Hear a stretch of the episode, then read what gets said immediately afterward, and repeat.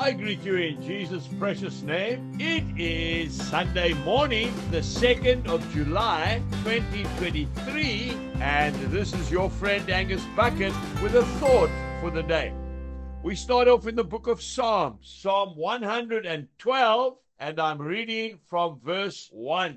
Blessed is the man who fears the Lord who delights greatly in his commandments. His descendants will be mighty on earth. The generation of the upright will be blessed. And then verse 3 wealth and riches will be in his house, and his righteousness endures forever.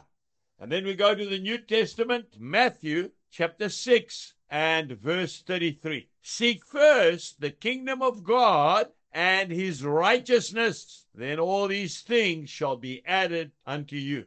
Success in this life is not a coincidence. It doesn't just happen. It's not luck. No, it comes through walking hand in hand with Jesus. You know, it's catchy, it's contagious. Jesus is not a loser, he is a winner through and through. Walk with him daily, talk with him moment by moment, imitate him, and you are bound to succeed in every aspect of your life and your ambition. Cadbury's chocolate was started by a follower of Jesus Christ. Did you know that? Quaker Oats, the porridge that you have in the mornings, was also started by a believer. The other day I sat with an old gentleman who spoke to me about his life. He is 88 years old. He loves the Lord with a passion. I asked him how he succeeded in life. He is an accountant by profession.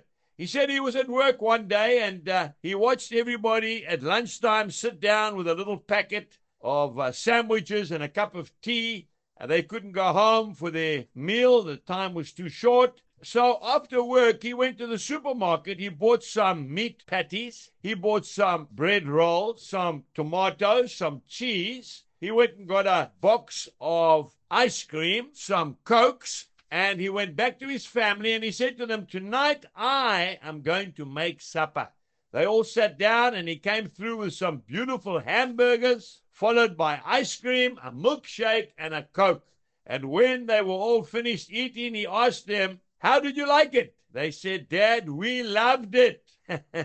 that was the birth of the wimpy fast foods, which is right around the world today. What is the recipe? The recipe is that Eric loves Jesus passionately, and so does his wife and his family. Today, imitate the Lord, and you will succeed. God bless you and goodbye.